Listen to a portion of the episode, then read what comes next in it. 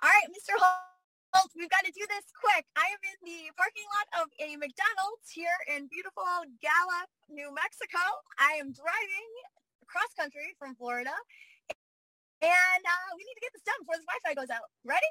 It's the March 31st episode of Health Tech Deals. You're listening to Health Tech Deals. I'm Jessica Damasa, and this is the show where I ask Matthew Holt to weigh in on the week's most important deal flow in healthcare technology in just 2 minutes.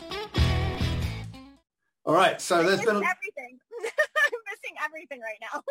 Well, there's been a bit of news while you've been on the road. So I know, thank God we're doing Health Tech Deals here, so you can get me updated on what's happening from a funding standpoint, because I've kind of lost track here. You know what, there's a lot of this, okay, but like seriously, from a rural health perspective, like there's a lot of this country that does not have cellular service. The real health point of view, I can see where this is an issue. All right. Well, and your buddy Bruce Greinstein got bought. Oh, LHC. I did see that. I saw that. So yeah, congrats to Bruce Greinstein. He's the Chief Strategy and Innovation Officer at LRC Group. They're publicly traded home health. They got bought by United. More than $5 billion, but you know, that was kind of about it. They were trading around there with a bit of a bump, but United following Humana into home health. All right. So you want to do some health tech stuff? I sure do. All right, set your timer. 1, 2, 3. Oh, the Brightside and the Brightline first. Let's do them. $105 million.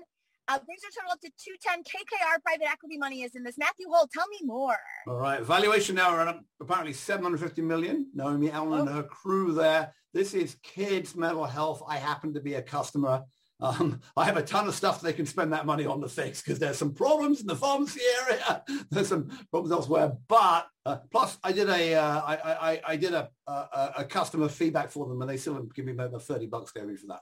But having said that, they're doing a great job at figuring that's a real problem, kids' mental health issues, and they've got a very nice system for doing it. Got some stuff, some work to be done, but it's pretty cool. And that they're clearly establishing a lot with that raise, a lot of domination in the area. It's a big raise, big valuation, but when I last saw her, she told me they had 30 or 40 employers they had yet to bring on, so they obviously got a ton of demand. Awesome. All right, what about Brightside? Things continue to look bright here on this show. $50 million for them, total up to 81.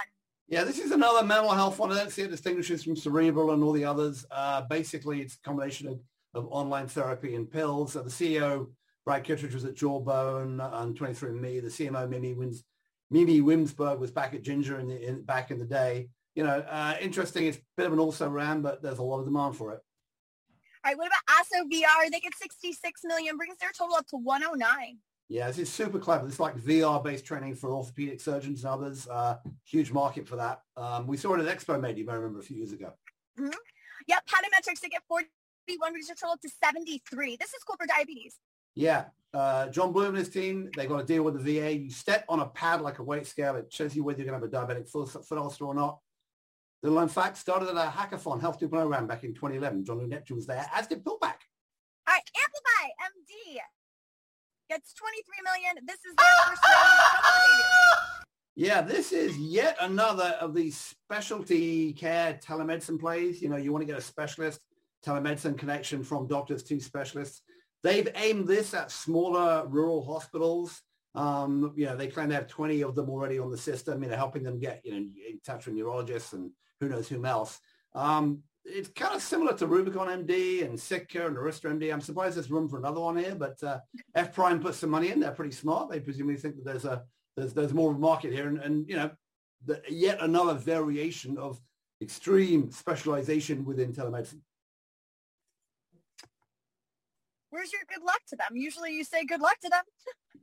No, I think, I'm assuming there's a demand for this, but, you know, telemedicine is large and complicated. Telehealth is large and complicated, and lots of different variants and all the specialty care. But, you know, maybe if it helps small hospitals, that's actually a good thing, because, you know, a lot of, as you are, you're in rural America where there are small hospitals, and they often have issues accessing specialists. And hopefully if these guys are going to aim for that, maybe it'll work out. Yeah. It's beautiful here, though. I will say that, though. It's a beautiful country. I can see why people live here. Ah, you are. Where are you heading next? Who knows? Arizona is what's next. All right. Well, that's Arizona comes after New Mexico. That'll be fun. Sure does. As you wander west, we will see you in your next spot. Looking forward to that. Yes, you will. You'll definitely see me. I will be more permanently located. It's been a little bit difficult to set up. It's been a little bit difficult to do this while driving. So when they have McDonald's with Wi-Fi, I don't know why that's a problem anyway. That's McDonald's. Well, I mean, like that was pretty smart of me, right? I was like, McDonald's always has the free Wi-Fi. I might as well just pull in here. I mean, there's not much else here. I'm next to a USDA service center, a Hollywood car wash, and Hands of Hope Pregnancy Center. Okay. All your human needs can be taken care of right now. Here. All right. Well, right here. They'll let you get back on the road, so you better get us out of here. All right. Well, to follow my exploits as I travel across the country, land in Arizona, and continue to report from there, you can follow me at Jess Damasa. Matthew Holt, I think you're staying put for right now, right?